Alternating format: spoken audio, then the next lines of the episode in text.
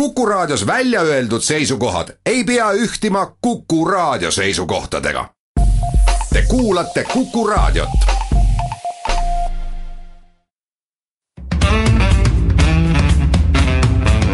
muuli ja Riikoja tere päevast, head kuulajad, reedene päev, kaheksa minutit on kell üksteist läbi saanud ja eetris on saade Muuli ja Riikaja stuudios Kalle Muuli ja Indrek Riikaja. tere päevast! tänases saates äh, uudiseid on tulnud päris palju, kuigi nädala esimeses pooles tundis, tundus, et on selline vaikne nädal, alustame värskest uudisest äh, ja Kersti Kaljulaidi, president Kersti Kaljulaidi teatest, et kui tehtaks Konstantin Pätsile monument, siis tema seda ajaloole tagasi vaadates avama siiski ei läheks. teiseks räägime ametiautode maksustamiseks, mis, mis on viimastel päevadel siis kuulsaks saanud rohkem värviliste numbrimärkide järgi kui maksumäärade poolest. Valitsuse toimetamised annavad meile rääkimisainest ka saate teise ossa, vaatame siis otsa uuele pensioniplaanile ja ka erinevatele maksumuudatustele, mis valitsusest tulnud on. no üks neist maksumuudatustest on siis panditulumaks, noh see, seda ei saakski vist maksumuudatuseks nimetada, aga edaspidi siis need kontsernid, kes tahavad kasumi arvelt laenata oma tütrele või emale mõeldud on siis juriidilist isikut äh, raha, siis peavad äh, deponeerima äh, tulumaksu suuruse summa selleks, et nad selle laenuga ikka tagasi maksaksid, et kui tagasi maksavad, saavad selle raha tagasi. Ei saa me üle ega ümber ka Reformierakonna sees käivatest värinatest. Riigikogu fraktsioonis, Reformierakonna fraktsioonis on pinged jätkuvalt üleval ja on sellel nädalal oli raskusi fraktsiooni teise aseesimehe valimisega. ja valitsus äh sai hakkama siis sellega, et moodustas nõukogude nimekomitee, see nimetamiskomitee, see kõlab küll nagu peaaegu et nõukogude võim, aga, aga sisu on tegelikult äärmiselt kapitalistlik, hakatakse siis äh, nimetama äh, noh, neutraalsete või, või väga äh, suurte ekspertide poolt riigiettevõtete nõukogudesse inimesi selle komitee poolt. see nädal tõi teate, et teist aastat järjest kasvas mullu Eesti rahvaarv, tõsi küll, tõenäoliselt kahjuks mitte Eesti kodanike arvelt, vaid napilt-napilt teiste riikide kodanike arvelt. no tundub küll, et teemasid on juba kahe saate jagu, aga ikkagi üritaks ka rääkida sellest, mida nimetati Eesti märgiks, aga mis vist ei ole Eesti märk. muuli ja Riikoja sotsiaalmeedias ja ajakirjanduses on saanud see nädal jälgida pildigaleriisid ja uudiseid sellest, et president Kersti Kaljulaid on Järva ja Viljandimaad külastanud erinevaid kohti ja homme on ajalehes Sakala ilmumas pikem usutlus presidendiga ja nii-öelda sellises diiseris või isu teku-, tekitajas, mis Sakala täna avaldanud on selles uudises, on kirjas Kersti Kaljulaiu, Kaljulaidi suhteliselt selge seisukoht, et kui Eestisse rajataks, on see siis äh, Toompea lossi külje alla või kuhugile mujale, mälestusmärk, monument ausammas Konstantin Pätsile, siis vaadates äh, selle mehe tegusid ja rolli Eesti arengu kujundamises, Kersti Kaljulaid ei peaks õigeks, et tema seda monumenti avama, avama läheks, no nii jõulist äh, seisukohta kohta, Eesti Vabariigi nii-öelda esimese presidendi tegevuse kohta. Ükski kõrge riigijuht seni nagu avaldanud ei ole ja, ja kahtlemata põhjustab see selliseid nii-öelda vastuolulisi signaale ja reaktsioone, et eks seni ju, kui Konstantin Pätsi pärandit on püütud hinnata, siis on nii üht kui teistsuguseid arvamusi, noh kindlasti tuleb presidendile sellise selge seisukoha eest kiitust avaldada mis nüüd sellest seisukohast arvata, eks eh, nagu ma ütlesin, on nii poolt kui vastuargumente. noh, kaheksakümne kaheksanda või see oli kaheksakümne üheksanda aasta suvel Tahkuranda sõitis, sõitis rahvas üle Eesti kokku presidendile eh, taastatud monumenti eh, avama, aga ma arvan, et, et et kui see monument püstitataks Toompeale, siis ma jagan täielikult ja sisuliselt presidendi seisukohta, et Päts on vastuoluline isik ja ja tema, tema teod alates tuhande üheksasaja kolmekümne neljanda aasta riigipöördest ei ole need, mille üle me võiksime uhkust tunda. noh, jah, et, et las tal olla oma mälestusmärgid metsakalmistul, las tal olla oma mälestusmärgid kodukohas ja kui veel on mõni tema äh, positiivse tegu, tegu, tege-, tegevusega seotud paik kuskil, äh, võiks ju ka sinna panna selle plaadi või, või samba, aga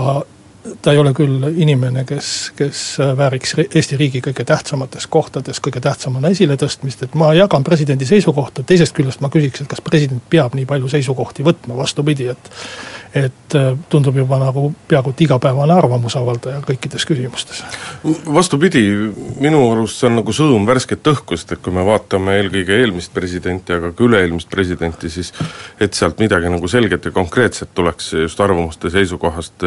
seda juhtus ikkagi haruharva, samas väga selgelt no see oli teine äärmus, ega, ega ma arvan, et see ka ei olnud hea, et kui sa, kui sa iga, iga päev viis korda avaldad arvamust, siis, siis on jälle teine äärmus, et president peab seal vahel leidma sellise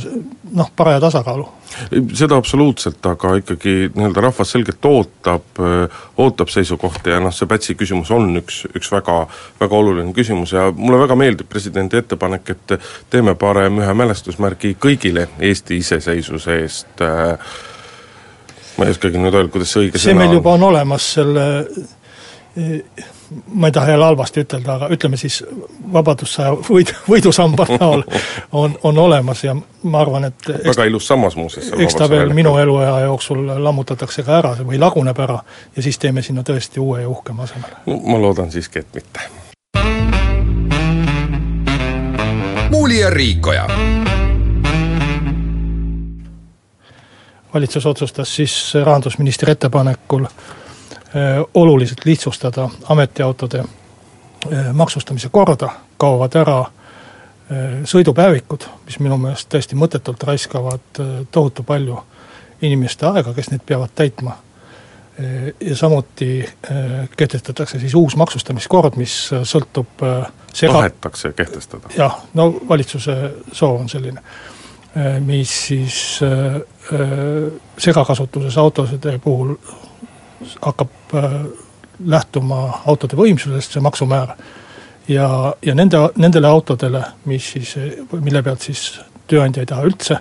erisoodustusmaksu maksta ja mille pealt ta tahab saada tagasi sada protsenti käibemaksu riigilt, ehk siis need autod, mida ta kasutab ainult tööks, nendele tuleb siis äh, panna teist värvi numbrimärk, jutt ei käi ainult firmaautodest või, või eraettevõtte autodest, vaid ka riigiautodest, ma arvan, et riik ongi Eestis üks suurimaid, kui mitte kõige suurem autoomanik. ja, ja, ja, ja nii, et ametiautod kõik saavad siis äh, teist värvi numbrimärgi, juhul kui nende pealt ei maksta erisoodustusmaksu siin võiks hakata rääkima, aga, aga kõik see on juba selle nädala jooksul ära räägitud sellest, kuidas tegelikult äh, lisaks auto numbrimärkide värvile võiks hakata eristama ka palgatöötajaid ja ettevõtjaid, kas mingi märgi, kas mingi riietuse järgi ja nii edasi ja nii edasi ja nii edasi, kogu asja jaburus tegelikult ju ikkagi on selles, et et ilmselgelt on see, mis puudutab ettevõtetele kuuluvaid ja ka riigiasutustele kuuluvaid autosid ja nende maksustamist, see on praegu segane ja keeruline, meil on näha, et see segane ja keeruline süsteem ei toimi ja selle asemel, et seda asja korda teha, üritatakse seda süsteemi muuta veel segasemaks, veel keerulisemaks, hakata täiesti tobedalt äh, erinevaid inimesi, erinevaid autosid märgistama, tuleb meelde oma sa oled, sa oled asjast natuke märgid. valesti aru saanud. ei, kus ma siis on, see on, see ei ole kohustuslik, see on ettevõtja vaba valik. ettevõtja vaba valik, ta, ta võib äh, maksta nende, ta võib kasutada autot erasõitudeks täpselt samamoodi, äh, ametiautot. aga sel juhul ta peab maksma mingi osa erisoodustusmaksuks. juhul, kui ta ei taha seda, siis ta teatab avalikkusele selle märgi kaudu, nii nagu see on, kehtib Taanis või Norras et see ei ole mingisugune Eesti leiutis, see on paljudes demokraatlikes riikides juba ammust aega nii, mõnes kohas kasutatakse kleepse, mõnes kohas numbrimärke. Eesti otsustas numbrimärkide kasuks, kuna siis on halduskoormus väiksem, ei pea eraldi registrit tegema. et see on ettevõtja vaba valik, kas ta kasutab autod, ametiautod ainult töösõitudeks ja siis ütlebki ühiskonnale, et see on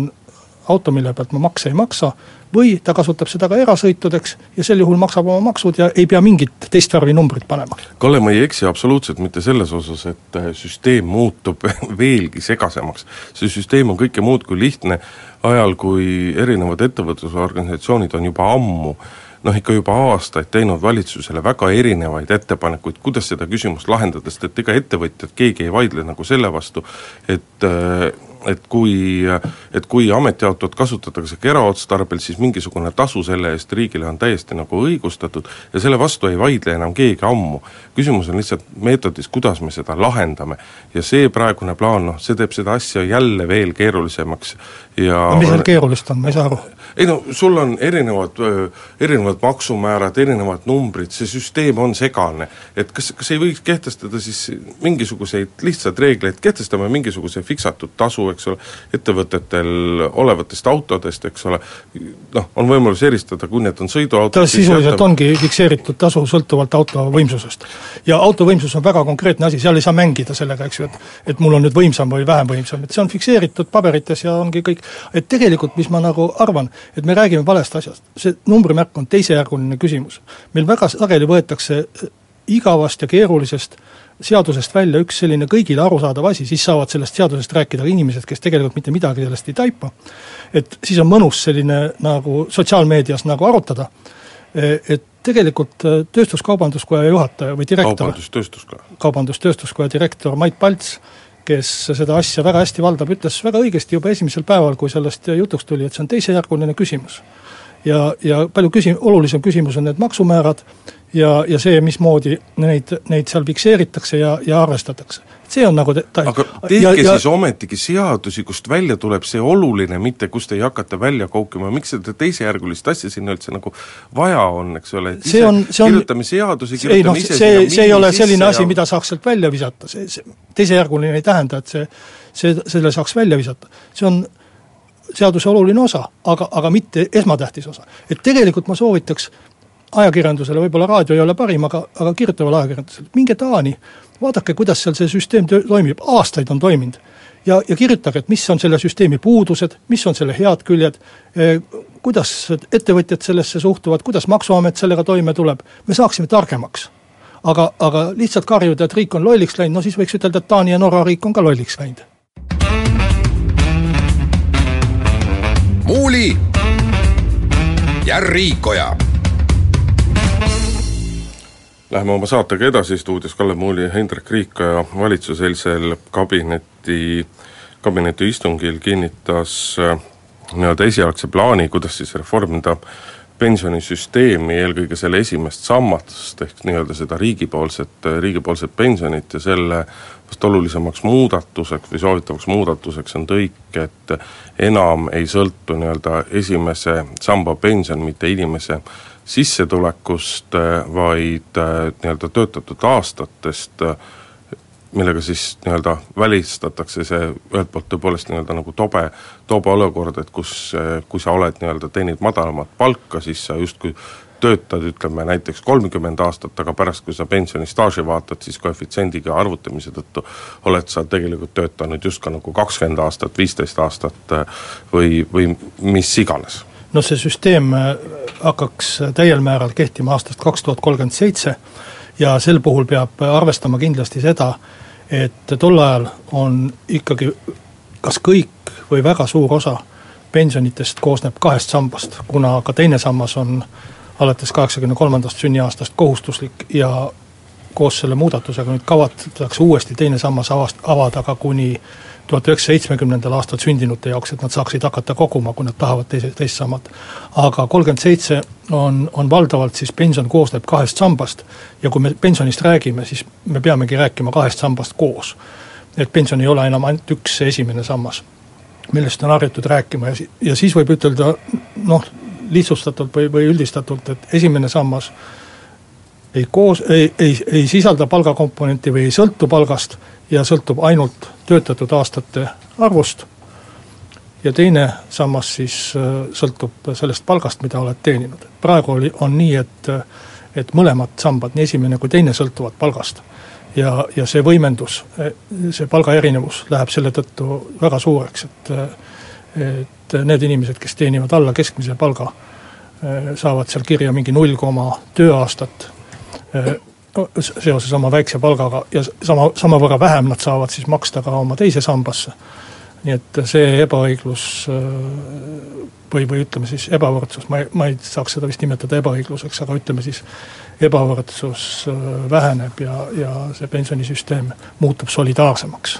no väga keeruline on siiski nimetada seda praegust süsteemi kas ebaõiglaseks või ebavõrdseks. ei ma vabandan jah, see ei ole ebaõiglane. sellepärast, et aga, aga... tegelikult ikkagi selline esimese hooga selline lahendus ka ikkagi selles mõttes nagu õige ei tundu, et, et riigi, riigi eesmärk peaks olema motiveerida inimesi nii-öelda igal, igal võimalusel pingutama selle nimel, et inimesed äh, oleksid parima, parema kvalifikatsiooniga, et nad saaksid paremaid töökohti, et nad teeniksid rohkem, sest et see on ilmselge koht, millest riigile nagu tulu tõuseb. et äh, mõnevõrra nagu arusaamatuks äh, samas jääb see küll, et justkui siis nii-öelda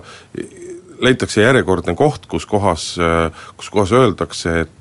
et ära pinguta rohkem, et ei ole vaja ei, ei pinguta, pinguta, sellepärast et teine sammas sõltub äh, palgast. ei no teine sammas küll, aga ega see ei välista tingimata seda, et nii-öelda esimene sammas võiks ka sellest samast äh, palgast aga, sõltuda äh,, et noh, loomulikult aga Indrek, ütle, mis loogika on selles, et esimene sammas sõltub äh, palgast?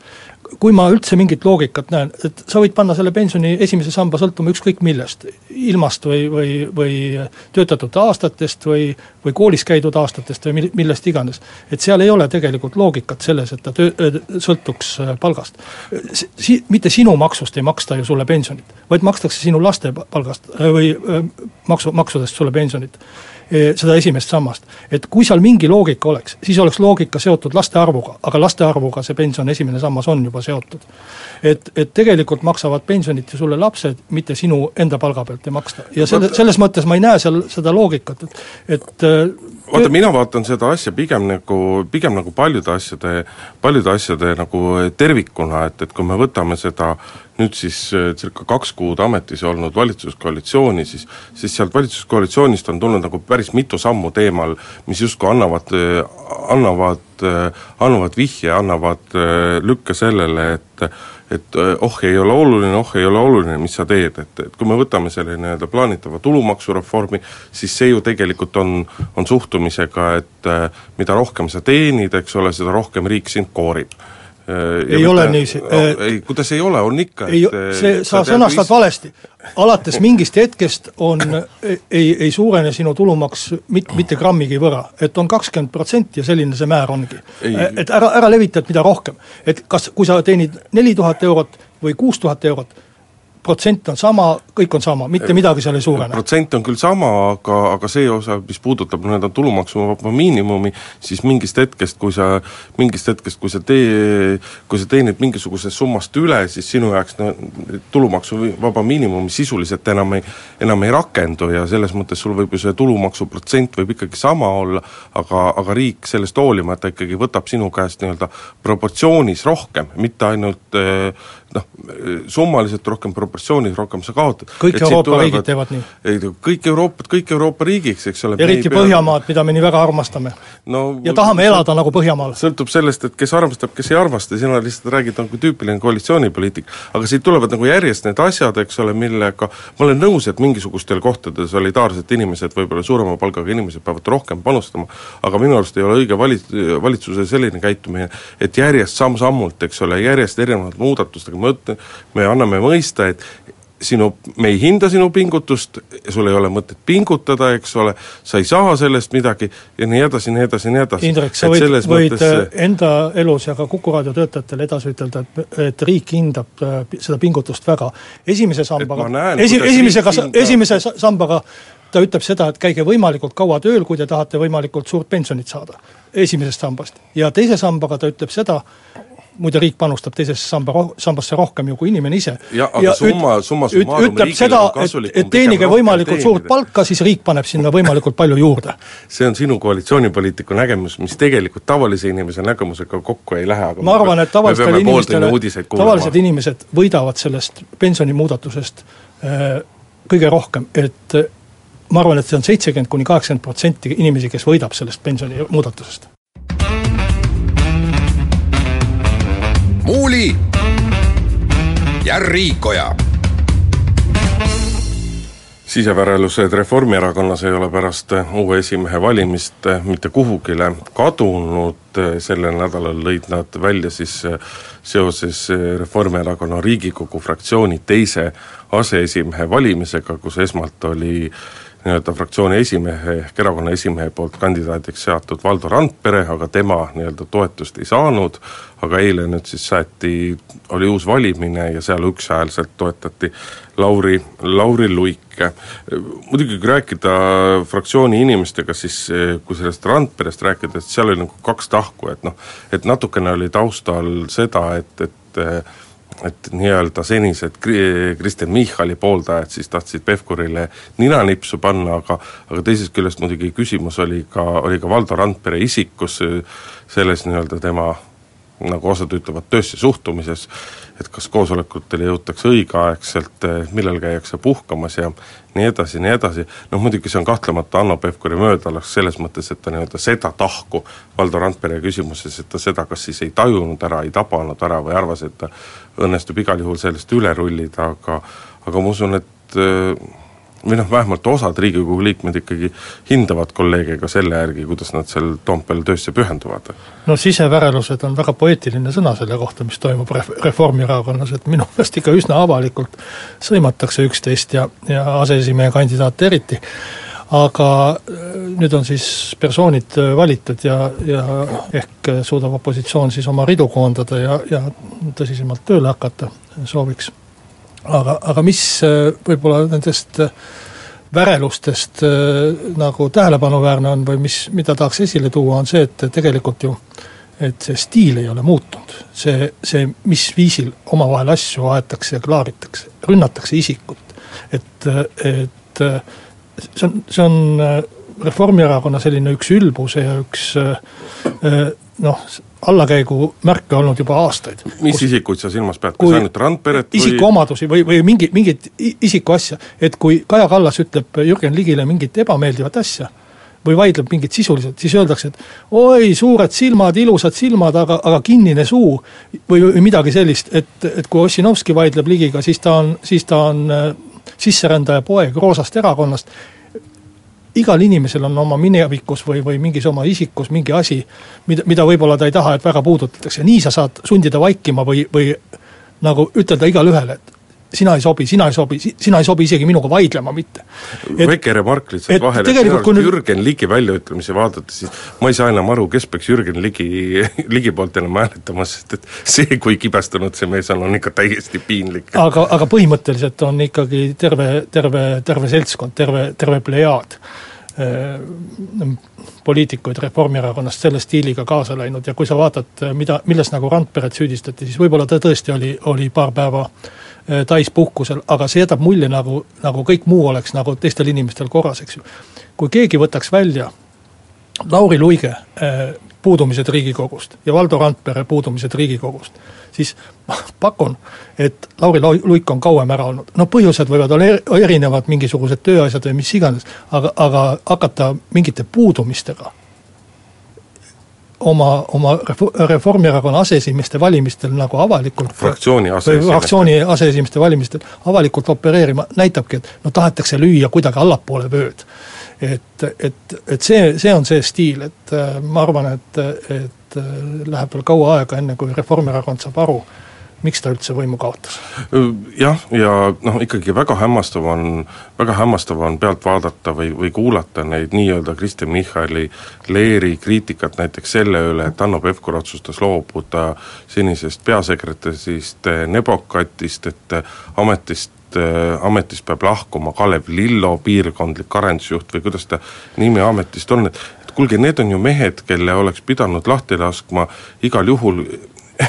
igaüks, kes oleks uueks esimeheks saanud, sest et need inimesed, kes peaksid olema erakonna peakontoris, nad peaksid olema selles mõttes sõltumatud ja tegutsema erakonna huvide eest, et need inimesed valisid nii-öelda erakonna esimehe valimistel nagu nii selgelt poole, et, kuidas pea, kuidas saaks Hanno Pevkur töötada koos inimestega, kes otseselt neli nädalat tema vastu töötasid, ja kuidas ka Kristen Michal oleks saanud neid ametisse jätta, kui, kui ta teaks, et nad on erakonnale nii ebalojaalsed? Peasekretär et... läheb, ütleb auesimehe kohta avalikult, et see on mingi Kremli-meelne tegelane meil. et noh, aga need hääletustulemused ka, mida siia, mille üle siiamaani või Reformierakonna enda seeski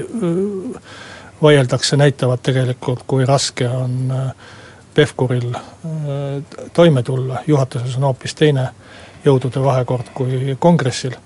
ja, ja fraktsioonis on see jõudude vahekord veelgi kehvem, et sellepärast need aseesimehe valimised ka nii kaua äh, venisid, aga noh, Pevkur on selles mõttes tubli olnud, et ta on läinud tempoga edasi ja, ja teinud neid asju, mida ta on pidanud vajalikuks teha, et ta ei ole hakanud seal äh, väga kõhklema ega mõtlema, et raske no, peab, raskelt on läinud, aga on läinud. no peabki minema, sellepärast et kui ikkagi tahetakse sügisel äh, omavalitsuste valimistel nagu mingisugustki tulemust saavutada, siis noh, nüüd tuleb kaklemise asemel ikkagi tegudele keskenduda Muuli ja Riikoja. valitsus siis otsustas moodustada riigiettevõtete nõukogude nimetamiskomitee. Palju oli eelnevalt juttu, et ju sellest tuleb mingi selline eh, pseudoorgan, mil, millesse hakatakse määrama siis endale kuulekaid inimesi, et tegelikult kui nüüd seda koosseisu vaadata, siis minu meelest on saanud väga uhke ja väga äge nimetamiskomitee. Juhiks on Erkki Raasuke, kes tegelikult vist ise on selle idee autor juba mitu aastat tagasi koostatud äh, riigiettevõtete ümberkorraldamise või juhtimise ümberkorraldamise äh, dokumendi autorina, äh, lisaks siis kuuluvad sinna Gunnar Rokk, kes on Põhjamaade Investeerimispanga asepresident, Sven Pertens, endine ettevõtte Lemminkäinen Eh, juht ja David Brock, eh, kes on siis eh, juhtinud Silmetit ja praegu vist Baltic, Baltic War Workboats. laeva, laevatehases või pa-, paadivabrikus. et noh, raske on küll ütelda, et need inimesed oleksid nüüd ministritel või poliitikutel noh, nöörist või, või käpiknukkudena käsitletavad, et tegelikult ma arvan, et et nii palju, kui nüüd äh, sellest komiteest sõltub, et ma arvan, et nad teevad oma tööd nii hästi, kui seda saab üldse teha meeldetuletuseks siis selle komitee eesmärk ja ülesanne peaks olema nimetada eelkõige riigiettevõtetesse, aga võib-olla ka teistes esitada kandidaadid ministrile. just, esitada kandidaadid ministrile nende nõukogu liikmete osas, et siis tagada see, et eh, riigi, riigiettevõtete nõukogudes töötavad inimesed, kellel tõepoolest on pakkuda ka ettevõtte arengule midagi ja kui neid nimekirja vaadata, siis jah, nende sirgeselgsusest ei tohiks selles komisjonis küll puudu jääda, küll ma julgen nagu ennustada, et see suhtlemine saab, eh, saab olema üksjagu keeruline ja, ja me kindlasti päris mitmel korral saame näha seda, et komisjon küll esitab ühe ettepaneku, aga ministrid, eh, minister nii-öelda ellu teeb ja ame-, ellu viib ja ametisse paneb teised inimesed ja noh, mis praegu seda, seda usku nagu süvendab, on, on see, et kui rääkida erinevate ministeeriumidega, siis meil on selline kentsakas aeg, kus tegelikult ametist on lahkunud äh, päris suur hulk erinevaid kõrgeid riigiametnikke neile otsitakse asemikke ja kui rääkida ministeeriumitest, siis eelkõige Keskerakonnas, kes on nii-öelda uus erakond äh, valitsuses, äh, pole seal pikalt olnud, et noh, eelkõige neil on ikkagi väga suur soov nimetada oma inimesi, noh, eelkõige nii-öelda ametkonna ringi ja nii-öelda poliitiliselt, ma ei taha öelda, et poliitiliselt määratlenud inimesi, aga vähemasti nii-öelda poliitiliselt seotud inimesi tahetakse ikkagi väga paljudesse kõrgetesse riigiametitesse paigutada ja ja ma ei usu hästi, et ei ole sedasama ambitsiooni ka riigiettevõtete nõukogudega. ma tegelikult arvan, et, et selliseid juhtumeid, kui minister lükkaks selle nimetamiskomitee ettepaneku tagasi, tuleb ette väga harva. ma arvan, et selle nimetamiskomitee autoriteet hakkab olema nii suur ja tema tegutsemine hakkab olema selline, et selliseid kandidaate, keda minister tagasi söandaks lükata, ei teki. või, või, või tekib neid, väga vähe. Neid, neid ja... kandidaate tekib eelkõige sellistest noh, meil on ju, me oleme väga suured riigiettevõtted, mis on ka väga suure avalikkuse tähelepanu all, aga tegelikult on meil ka hulk selliseid väiksemaid riigiettevõtteid, kuhu, kuhu on kindlasti nii-öelda äh, poliitiliselt oma inimesi suruda nagu palju lihtsam ja millega tõenäoliselt see komisjon neelab palju lihtsamalt alla. aga noh, suurte ettevõtetega räägime Eesti Energiast, Tallinna lennujaamast, Nordic Aviation Groupist ja nii edasi, et noh, sinna saab see loomulikult keerulise, keeruline olema. ja no tahaks loota, et ükski minister noh, ei, ei ürita ka seda teed minna, sellepärast et nii-öelda skandaal sellisele puhul on garanteeritud. et mul on selle komitee üle siiralt hea meel, et kümme aastat me oleme võidelnud või rohkem, et äh, Riigikogu liikmed ja poliitikud lihtsalt sellepärast, et nad on poliitikud. aga, ja, ja vajavad mingisugust sellist ma ei tea, ametit või siis vajab mingisugune poliitiline jõud infot või, või mingit mõjutust mingis nõukogus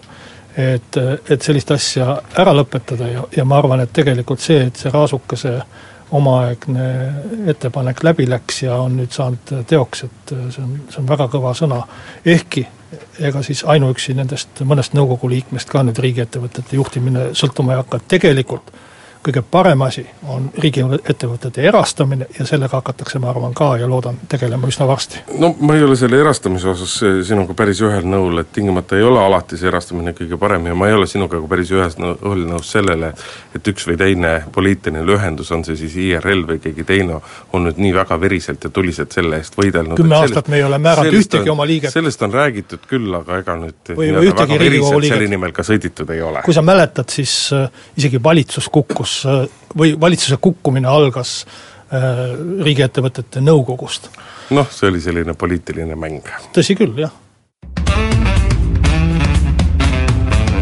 muuli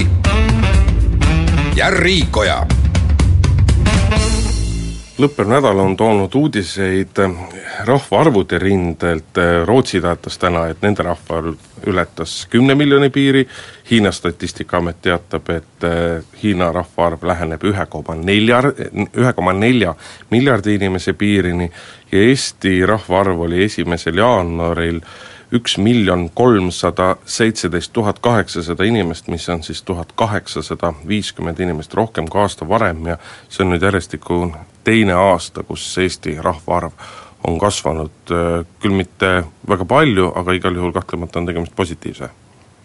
jah, kakskümmend kaks või kakskümmend kolm aastat järjest meie rahvaarv vähenes,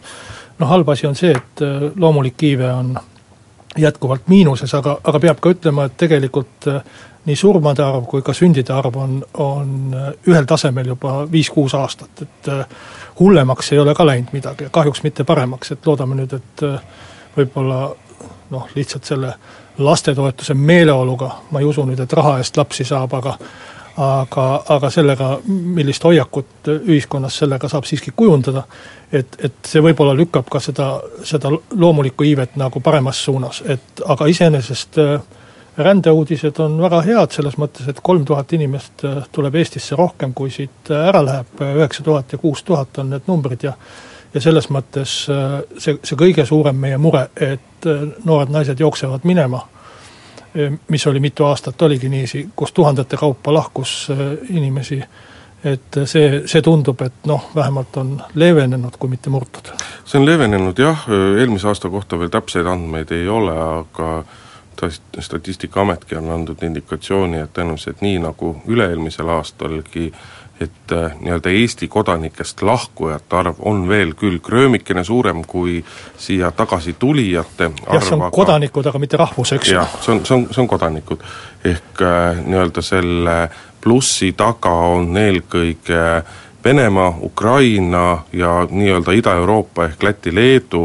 ja siis mõnevõrra ka nagu Euroopa Liit, et see, et need on piirkonnad, kust inimesed põhiliselt tulevad, aga see, see lastetoetuste kasv noh, usutavasti küsi-, mitte ainult nii-öelda Eestis sees ei aita see iivet parandada, vaid kindlasti see lastetoetuse kasv on ka üks asi, mis aitab nii-öelda inimesi senisest rohkem Eestisse tagasi meelitada, sest et noh, sellest on ju Keskerakond ja teised erakonnad tegelikult kogu aeg, kes vähem, kes rohkem rääkinud, et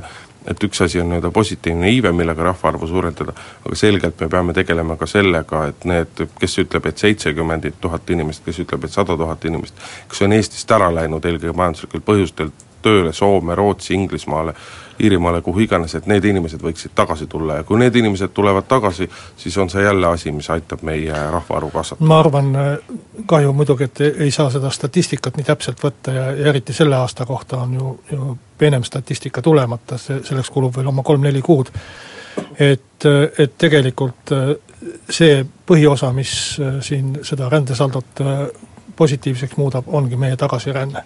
et kui, kui vaadata väljarände arvu kuus tuhat, et sellist on enne ka olnud, aga et tagasiränne oleks või, või sisseränne oleks nii suur nagu üheksa tuhat, et äh, see on, see on äh, päris kummaline ja kui, kui mõelda selle peale, et kolmandatel riikidel on siiski väga suured takistused, seadusega ette nähtud piirid, mis puhul inimene üldse saab tulla ja, ja kvoodid ja asjad, et siis äh, ma julgen küll üle, oletada, et see positiivne osa tuleb nii-öelda Euroopa Liidust, ehk siis sealtsamast Soomest, kuhu, kuhu eestlased on läinud ja, ja, ja see on üks selline tagasipöördumine, on üks selle tagasirände kasvu äh, olulisi äh, suurendajaid. no põhiline osa ongi, eks ole, Euroopa Liit ja endine Nõukogu, Nõukogude Liit ja selle riigid ja kuigi siin nii-öelda esimesed hääled on juba kostnud, et vot näed, nüüd me näeme, et ikkagi need tuhanded tuhanded pagulased sealt Somaaliast ja Aafrikast on peidetud äh, Tehnikaülikooli ühiselamutesse, et nii see siiski õnneks ei ole. muuli ja Riikoja meil on käinud äh, läbi selle nädala üks suur Eesti märgiskandaal ja meiegi need alustasime oma saadet teatega, et kui saate lõpus jõuame, siis räägime Eesti märgist, kuigi tegelikult äh, mingisugust Eesti, Eesti märki või uut Eesti märki ei, ju ei ole ja ei ole ka välja töötatud, kuigi sellele rohelisele plönnile või rohelisele räht-, rändrahnule on üritatud Eesti märgi kuvand külge panna, et tegelikult ikkagi EAS-i eestvedamisel on välja töötatud äh, noh, ütleme siis niimoodi, et Eesti riigi visuaalse identiteedi põhimõtted, erinevad kirjastiilid, märgid, detailid, vidinad, nii nagu seda tehakse ajalehe kujunduses, suurte ettevõtete logode kujunduses ja nii edasi ja nii edasi ja nii edasi, ja ja kogu see kisa on tegelikult alguse saanud kahest asjast, et üks asi kahtlemata EAS ei tutvustanud oma seda projekti kõige õnnestunumalt, aga teisest küljest ikkagi suur kivi läheb ka Eesti meedia kapsaaeda, kes kes ei süvenenud päris täpselt sellesse, mida neist, neile tutvustati, nad ei saanud sellest aru, nad nii-öelda võtsid välja ühe selle lihtsa asja, selle rohelise plönni ja ja, ja, ja, ja tegelikult kirjutasid, kirjutasid kokku pikad lood, arvamusartiklid ja mis veel kõik selle kohta, asja kohta, mida ei olnud, et õnneks nädala algus tõi nagu leevendust, et siis tulid ka no, esimesed arvamusartiklid Indrek, ma sellises ja... Äh, tööasjades tavaliselt ei ole väga emotsionaalne, aga see oli minu jaoks tõesti, see Eesti märgi lugu oli täiesti šokk, sellepärast et kevadel, eelmise aasta kevadel, kui äh, EAS-is oli see märgiotsing läbi kukkunud, siis me kutsusime Piret Reinsoni, turundusjuhi, kes sellega nüüd tegelema hakkas, kutsusime kultuurikomisjoni ja rääkisime temaga ja siis oli selge, et mingit märgi otsimist enam ei tule. et tehakse lihtsalt äh, hulk kujunduselemente, nii nagu Soomes on näiteks tehtud, millega siis ettevõtted saavad äh, ennast tutvustada nii, et see riigi tutvustamine oleks mingis ühtses kujunduses. ja, ja selline oli jutt ja, ja teadsingi, et seda tehakse ja siis hakkan lugema ajalehest või veebiportaalist, et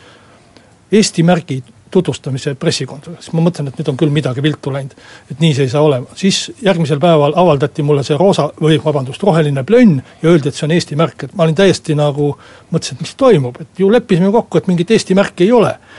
ja, ja, ja, ja siis hakkasin asja uurima ja siis selgus, et tegelikult ongi tehtud äh, hulk kujunduselemente, et see roosa või roheline, vabandust, ma ei tea, miks ma roosa ütlen, roheline plönn on lihtsalt üks šabloon, kuhu sisse saaks siis mingisuguseid pilte või asju. üks šabloonidest. üks šabloonidest. ja, ja tegelikult on ju ajakirjanike vaatevinklist asi lihtne ajalehekujundust tehakse ju samamoodi, ma olen ise teinud seda nii Eesti disaineritega kui koos Rootsi disaineritega mitmes lehes